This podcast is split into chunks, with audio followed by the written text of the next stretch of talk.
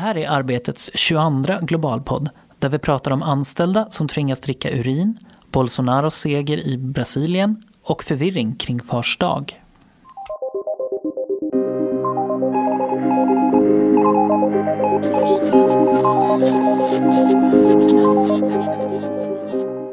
Hej och välkommen till Arbetets 22 globalpodd. Och vi som sitter här, det är eh, Kim Nilsson som jag är webbredaktör på Arbetet. Och jag heter Erik Larsson, redaktör på Arbetet Global. Och eh, Ivar Andersen heter jag, utrikesreporter på Globala. Ja, välkomna! Och det måste vi börja med att säga att det var ju faktiskt ett tag sedan, sedan vi hörde senast då. Men nu känns det ju som att eh, det är dags att podda för vi har ju en hel del att prata om. Eh, förutom att...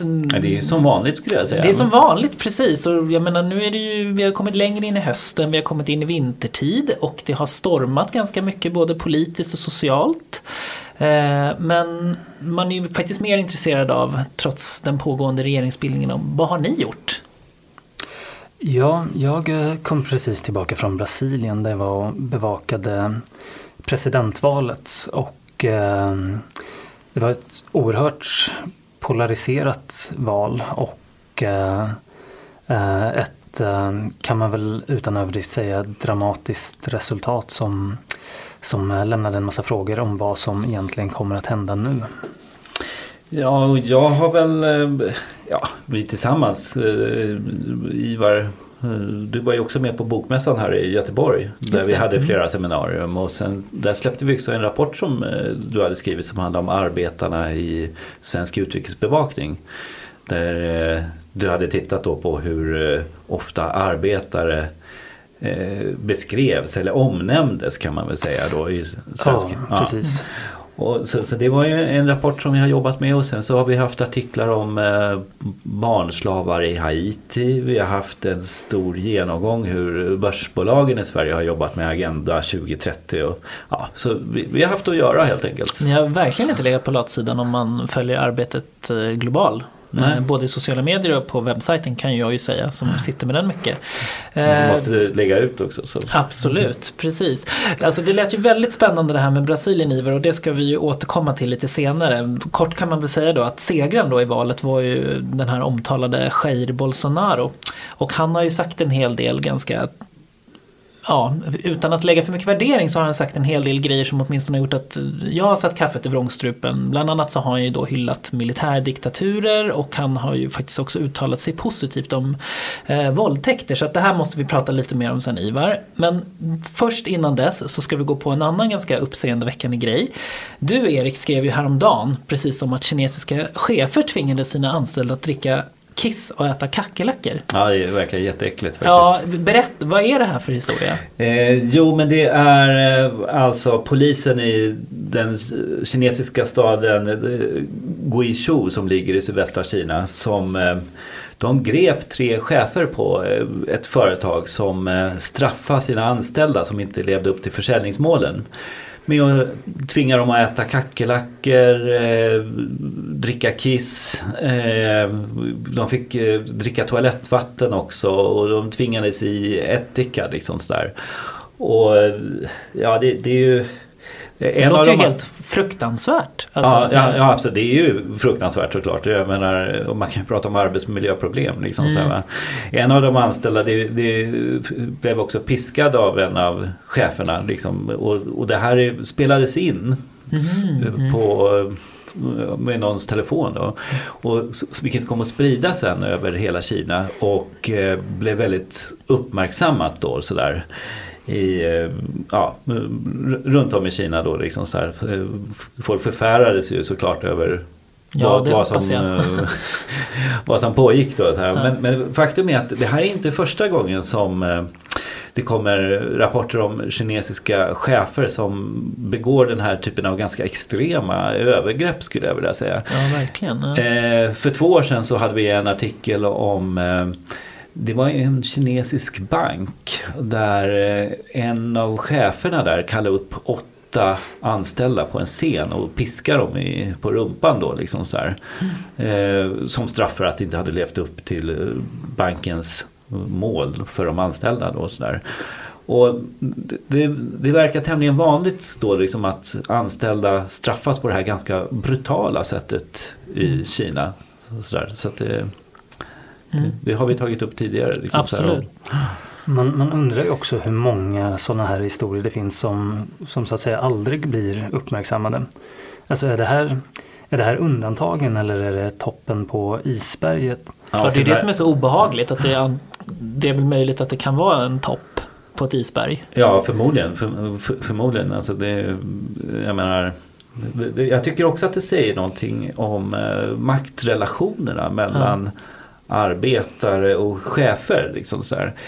Eh, jag menar i fattiga länder där arbetare ja, inte vågar göra sin röst hörd eller liksom Mm. inte har ens ekonomisk möjlighet Visst, att, mm. att göra det så öppnar det upp lite grann för den här typen av eh, ja, ledarstil eller chefskap. Ja, man kan ju säga liksom, man ska inte jämföra äpplen med päron så, men man kan ju också säga att om man, vi, vi, vi, vi, både vi på arbetet och ni på Arbetet Global skriver ju väldigt mycket om arbetsmiljö som ett väldigt viktigt ämne och jag menar vi liksom det här är ju så extremt att man tror ju liksom inte att det är sant jämfört med många av de, skulle jag säga, extrema fall vi har på hemmaplan ibland kan man ju tycka att hur är det möjligt att någon har kunnat dö i den här traversen, varför har ingen Mm. sett till? Men i jämförelse med det här så låter det ju Ja, och det är ju också så att det förekommer våld, liksom att arbetsgivare slår anställda. Visst, Vi har mm. då och då skrivit om det också då, liksom i Sverige. Men, men det som är intressant med Kina är att det under så många år har varit en eh, diktatur och att det är en stark stat som har stor kontroll över sina medborgare. Och eh, det här är ju som jag har sagt tidigare att det, det händer flera gånger i Kina. Mm, absolut. Och så, ja, man kan ju också undra nu då till exempel om Kina gör ju faktiskt storsatsningar i många andra länder.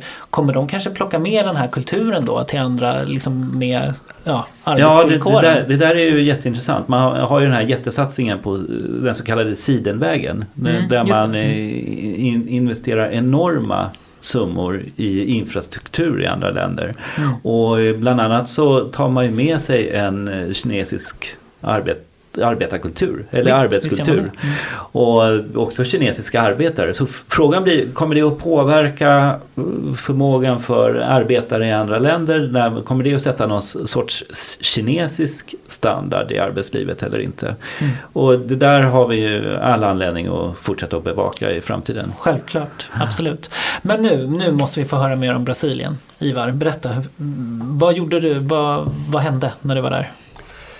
Det, det som hände var ju att eh, 210 miljoner människor eh, ja, snart nog i alla fall, Brasilien har ju valplikt. Men, men, men ehm, ja, världens fjärde största demokrati och eh, tionde största ekonomi eh, valde en ny president och eh, valde Bolsonaro som, som då alltså upprepade gånger har romantiserat landets militärdiktatur och eh, ja, hotat, uppviglat eh, eller åtminstone, åtminstone visat att han eh, är beredd att se mellan fingrarna på, på våld mot minoriteter och eh, utsatta grupper.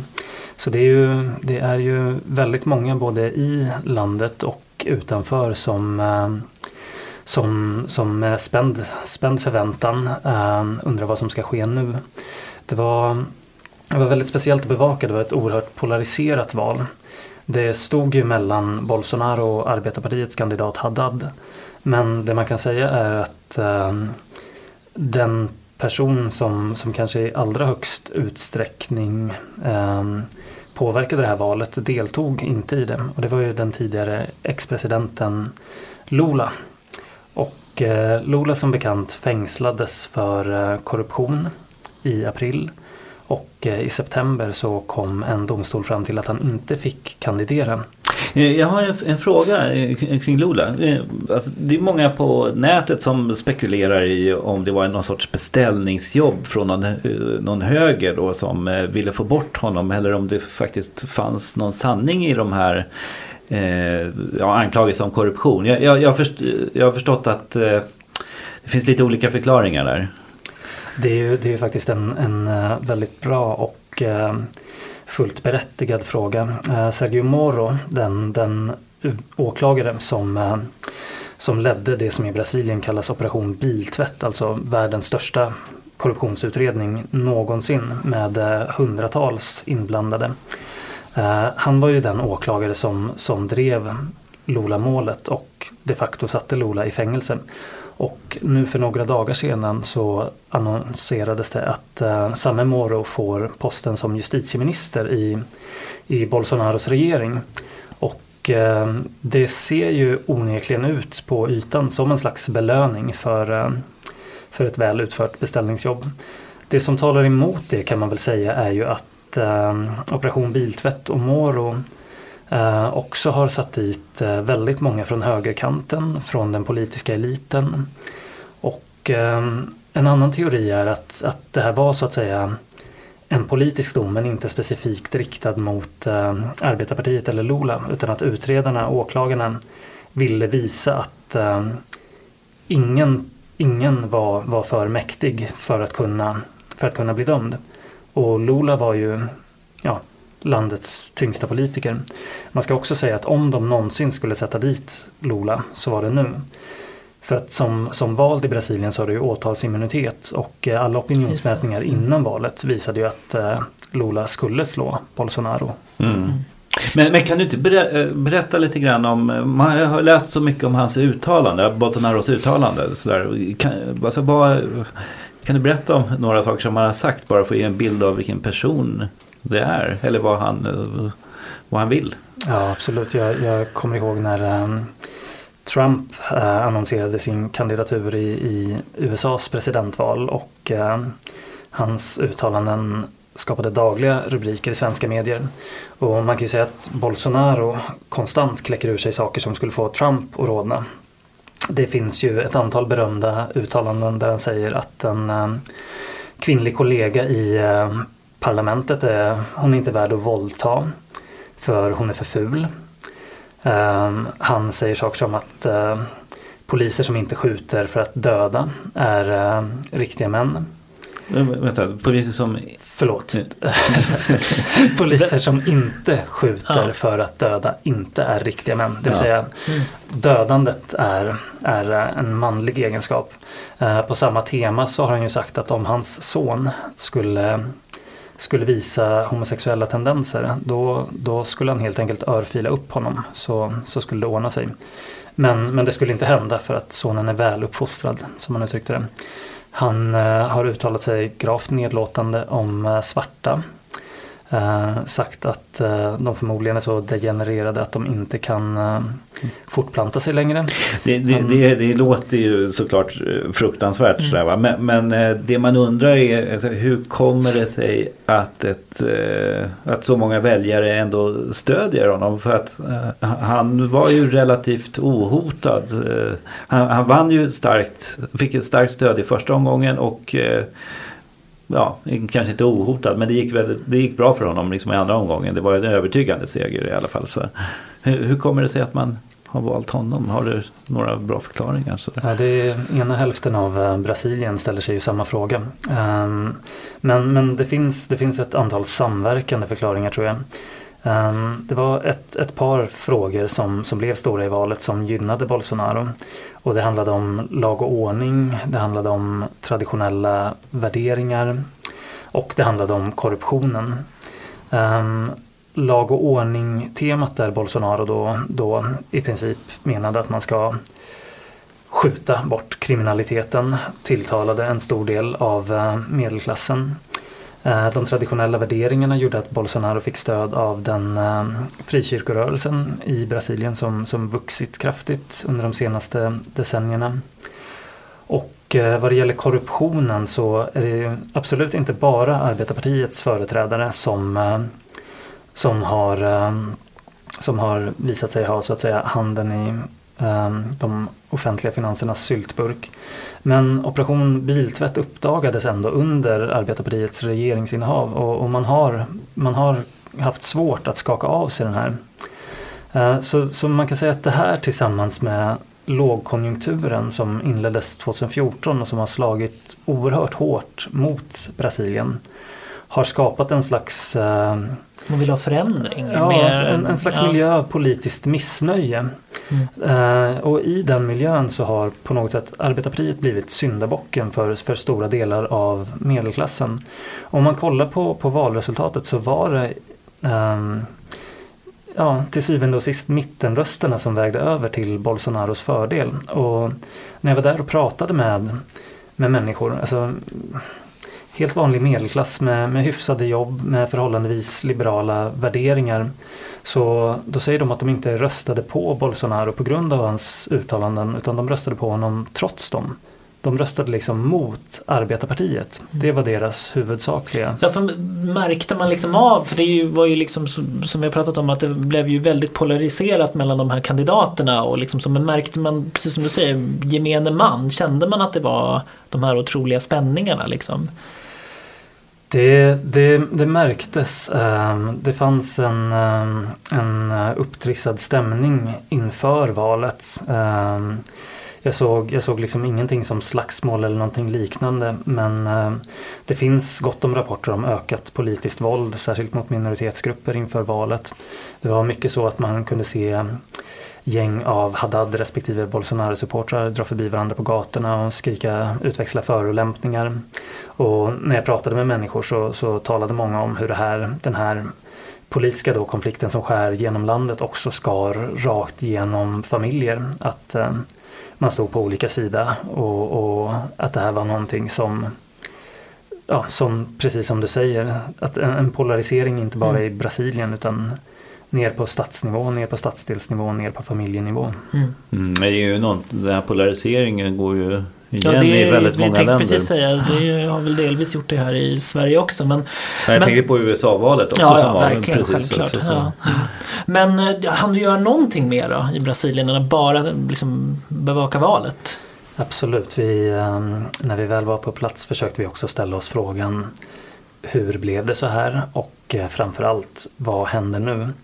Och de frågorna har vi försökt besvara i form av ett reportage om de ekonomiska klyftorna i Brasilien som eh, har den kanske lite oväntade ingången att den skildrar eh, krisen eh, utifrån de allra rikastes perspektiv. Mm. De, de har fått dra ner på sina helikopterresor. Jag förstår, det är ju Hårda tider. bekla- beklagligt hur utvecklingen har stagnerat i vissa länder kan man kanske säga om man vill vara lite elak. Men det blir jättespännande att eh, ta del av det här eh, som kommer nästa vecka. Så. Ja, då tror jag nog att det börjar bli dags att runda av. Men det jag skulle bara vilja kort ta upp innan, som inte är av samma dignitet av de allvarliga saker vi har pratat om hittills, det är ju att på söndag då så är det ju Fars dag. Och det jag skulle vilja eh, inte så mycket om själva liksom innebörden av Fars dag, men det är säkert flera som har många vänner som inte bor i Sverige upptäckt att Fars dag firas ju i anglosaxiska länder i maj, det vill säga då det är mors dag. I Sverige, Fars dag och mors dag liksom firas inom ganska tätt i maj. Och det blir jätteförvirrande när plötsligt om man har några kompisar som är, kanske bor i Storbritannien eller någonting annat, de börjar lägga ut så här ja, Happy Father's Day och allting i maj. Mm. Och så har vi det liksom i november. Men, men äh, vet du att tidigare så firar man faktiskt Fars dag i juni. Ja, det var väl lite närmare Fram till då. 30-talet. Liksom, så här. Men sen så ville köpmännen, de ville lägga om det. Ja. Så att man börjar fira det i november. För att ja, det var bättre sälj då helt enkelt. Så där. Ja, jag måste ju säga för att, eh, nu kan jag bara prata från egen erfarenhet, men min pappa då som eh, är en person som är väldigt svår att köpa en present till. Då har man då alltså fars dag nu, sen kommer julafton, sen fyller han år tre dagar efter julafton. Det är väldigt svårt att hitta tre presenter inom liksom en radie av en, en månad. Eh, på tal om ilandsproblem då så... Eh, Det men- finns ingen present du liksom kan dela i tre delar och, och ge Nej, det, det går ju liksom inte riktigt. Eh, Och sen blir det ju alltid det där att jag, blir, jag hinner varje år då i någon sekund bli väldigt glad när jag märker att det är första i maj. För då kanske jag kommit på någonting jag tycker att jag kan köpa in inför sommaren. Och så minns jag, nej just det, det här är ju den anglosaxiska första.